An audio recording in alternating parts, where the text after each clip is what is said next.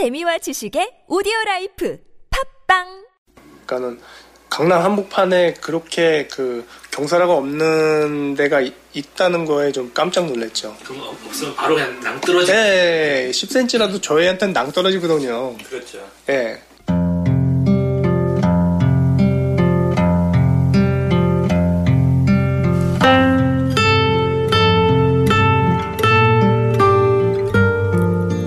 가슴에 담아온 작은 목소리 제74회 10cm도 우리에겐 낭떠러지입니다.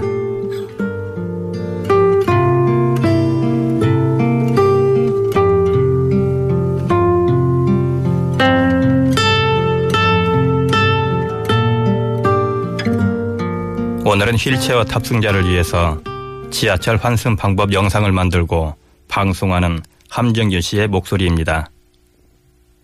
마술사였던 함정규 씨는 4년 전 교통사고를 당했습니다. 정확하게 기억이 나는데 이제 2013년도 3월 10날 그때가 일요일이었어요. 휴일. 제가 오토바이를 되게 좋아하는데 그날 그 연도에 첫 투어를 가는 날이었거든요. 그래서 아이 엄마한테 이제 나 잠깐만 놀다 올게 하고 속초에 이제 가는 길에 그 앞에 일행이 이제 넘어지면서 그거 피하다가 가드레일에 머리를 받아서 목 골절이 돼서 이제 사지마비가 된 상태죠. 함정균 씨는 목뼈 골절로 중추신경을 다쳐 팔과 다리가 마비되어 전동 휠체어의 의지에 살고 있습니다. 40여 년을 비장애인으로 살아오다가 하루아침에 장애인이 됐을 때의 절망감은 너무도 컸습니다. 병원에서 이제 퇴원하고 집에서 생활할 때 뭐 아무도 없는데 이 바지를 내려야 되는데 바지를 내리는 때마다 막 강직이 생겨갖고 이게 팔이 이렇게 밑으로 내려야 되는데 자꾸 올라오는 거예요. 그래서 바지에다 소변을 이렇게 싼 적 있고 그리고 그런 상황을 이렇게 겪으면서 어 좀 아 이게 내가 이대로 살아야 되나 하는 그런 자괴감? 네, 좀 많이 들었어요. 가장 가슴 아픈 건 7살 된 두 아이, 쌍둥이 남매와 몸으로 함께 놀아주지 못하는 것이었습니다. 한 번은 그래요. TV만 보고 막 그래갖고, TV 보지 말고, 나가 놀라고, 제가 그랬었죠. 그러니까 아이들이 막 울면서, 아빠가 같이 놀아주지도 못하면서 무슨 그런 소리를 하냐고. 그러니까는 제가 할 말이 없더라고요. 다른 애들은 같이 축구도 하고 야구도 하고 몸으로 하는 건 다 하는데 아빠 때문에 아무것도 같이 못 하잖아 얘기 됐는데 어우 다 예, 답이 안 나오더라고요. 중도 장애인이 된 지 4년 5개월. 함정균 씨는 장애인으로서의 삶에 적응하려고 여전히 노력 중입니다.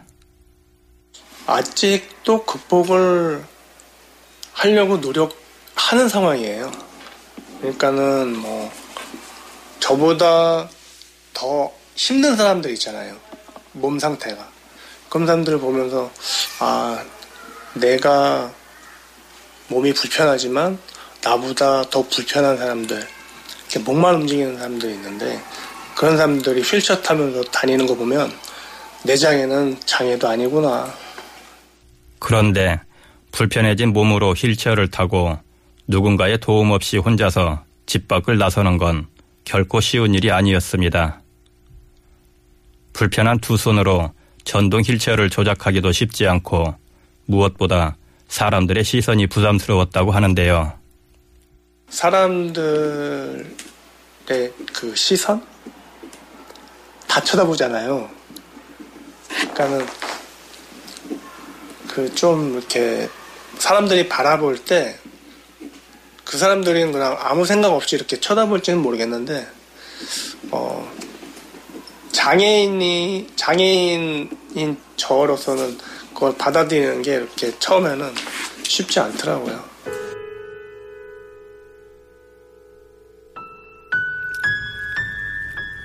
서울 시내 공공교통 시스템이 점차 개선이 되고 있긴 하지만 한정기 씨처럼 휠체어를 탄 장애인이 이용하기에는 아직까지 불편한 점이 많습니다.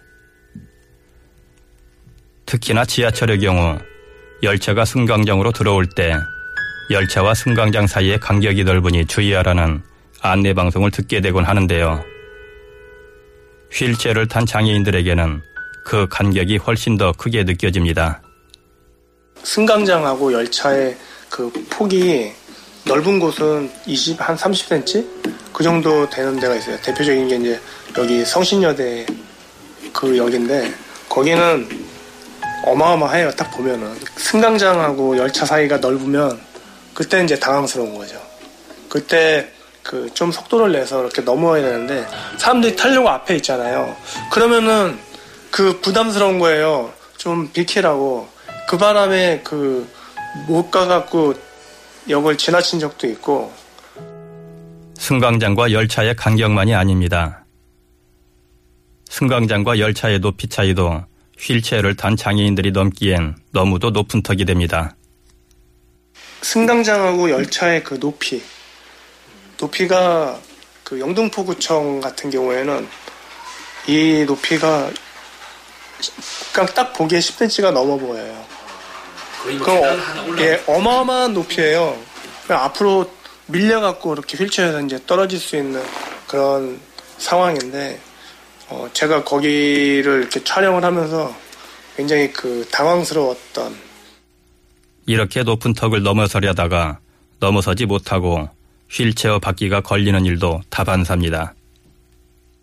한 번은 지하철을 타는데 이 앞바퀴가 그 턱에 걸린 거예요.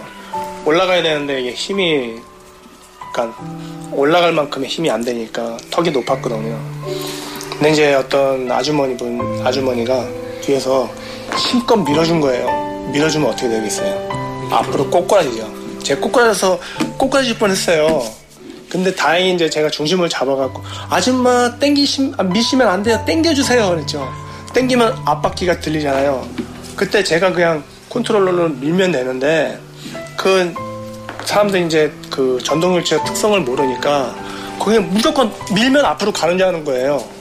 전동휠체어는 턱에 걸렸을 때 미는 게 아니고 뒤로 당겨야 되는 거예요. 휠체어를 타는 장애인은 계단이나 에스컬레이터를 이용할 수 없기 때문에 리프트나 엘리베이터를 이용하는데요. 하지만 모든 계단에 리프트가 설치되어 있고 모든 출입구에 엘리베이터가 있는 게 아니어서 설치되어 있는 곳을 찾아야만 합니다. 그래서 휠체어를 타고 가려면 그만큼 이동 거리도 길고 더 많은 시간이 걸립니다. 특히나 환승 시에는 동선이 복잡해서 더욱 불편합니다. 충무로역 3호선, 4호선 그 사이 있잖아요. 비장애인은 거기 1분도 안 걸려요. 바로 계단만 쏙 올라가면 되니까. 근데 이제 거기가 리프트거든요.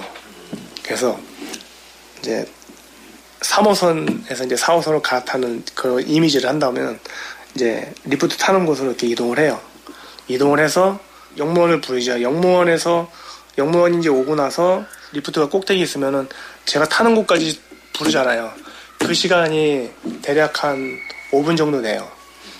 기다리면은 이제 타갖고 다시 또 5분 걸려서 올라가고 그 다음에 한 이동 거리가 2, 3분 정도 돼요. 그 정도 가서 엘리베이터를 타고 내려가면은 이제 거기가 이제 4호선인 거죠. 그러니까는 10분 이상이 되죠. 휠체어를 탄 장애인이 지하철을 이용하는데 왜 이렇게 불편한 구조로 되어 있을까요? 온라인 장애인 언론지 비마이너 발행인 김두현 씨는 이렇게 이야기합니다. 애초에 이 지하철을 만들 때 그러니까 이걸 휠체어를 이용하는 장애인이나 교통약자 이용한다는 생각 없이 이미 다 구조물을 이제 구축을 했기 때문에 우리가 지하철을 탈 때 환승 구간도 많이 생기고 지하철은 이제 지하로 많이 내려가기 때문에 한 번의 어떤 과정이 아니라 몇 번의 어떤 동선이 생기는 거죠. 그 지하로 내려갈 때. 근데 그것이 매끄럽게 연결이 되지 않는 거예요.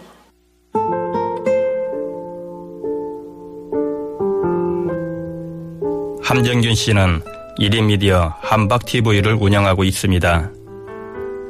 그곳을 통해 휠체어 타는 장애인들을 위한 환승정보 동영상을 제작하고 있습니다. 전동 휠체어를 타고 지하철 환승하기 어려운 건 나만 그런 게 아닐 것 같아서 만들기 시작했다고 하는데요. 직접 동영상을 촬영하고 편집하는 건 여간 힘든 일이 아니라고 합니다. 처음엔 알아주는 사람도 별로 없는데 힘들게 이런 걸 해서 뭐하나 싶기도 했습니다. 그래도 한두 사람한테라도 도움이 된다면 계속 꾸준히 하고 싶다고 합니다. 오늘도 온수역 찍고 왔어요. 예, 그래서 오늘 이제 온수역 정리해서 이제 올릴 거고 그러니까 경기도권 이제 좀 하나씩 하나씩 해서 올해 말까지 목표가 어, 경기도권 하는 거고 그리고 함정균 씨와 인터뷰하면서 알게 되었는데요. 서울교통공사에서 만든 지하철 안전지킴이라는 웹을 통해서도 지하철 환승 정보를 알 수 있다고 합니다. 서울교통공사 송명훈 차장의 이야기입니다. 1호선에서 8호선까지 뿐만 아니라 또 이게 9호선까지도 실시간으로 이제 만약에 이제 교통약자분들이 이용하실 때 주로 이제 승강기를 많이 이용하시지 않습니까? 승강기를 많이 이용하시는데 제 내가 이용하고자 하는 그 가고자 하는 역에 승강기가 시, 지금 현재 고장이 나 있는지 아니면 제대로 운행을 하고 있는지에 대한 정보도 실시간으로 제공을 하고 있습니다. 편하게 갈 수 있는 길을 찾아주는 어플리케이션이 이미 개발되었다니 반가운 일입니다. 그런데 이보다 더 바람직한 것은 굳이 편하게 갈 수 있는 길을 찾지 않고 장애인, 비장애인 구분 없이 다 같이 어느 길이든 불편 없이 이용할 수 있는 것이겠지요. 사람은 언제나 나이를 먹게 되면 예, 몸이 약해질 수밖에 없고 또 어떤 일정한 또 손상을 가지고 우리의 어떤 삶의 일정한 그 시간을 살아가게 되거든요. 그래서 어, 이런 어떤 사회의 변화들을 좀 이제 장애의 특정한 집단을 위한 거라기보다는 누구도 차별받지 않는 좀 우리 삶의 공간을 만들어간다. 우리 모두를 위한 어떤 삶의 공간 또 문화를 만들어간다. 이런 입장에서 같이 한번 어, 고민해 주시면 예, 좋지 않을까 예, 그런 생각을 예, 합니다.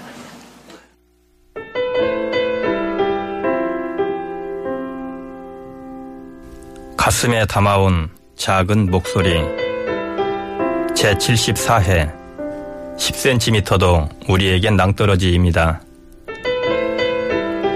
지금까지 연출 김현우, 구성 방은영, 저는 김영호였습니다.